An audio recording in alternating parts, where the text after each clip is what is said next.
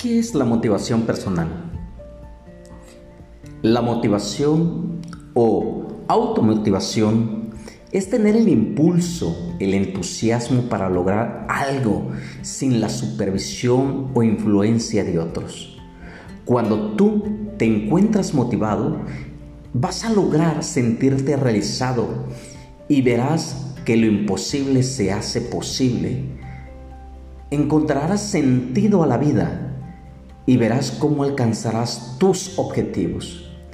La motivación es levantarse cada mañana con esa energía, con esa pasión, con esa fuerza de voluntad, que aunque se te cierre una puerta, Dios te puede abrir otra, porque nosotros somos inamovibles, invencibles e inquebrantables. Somos Jotzpah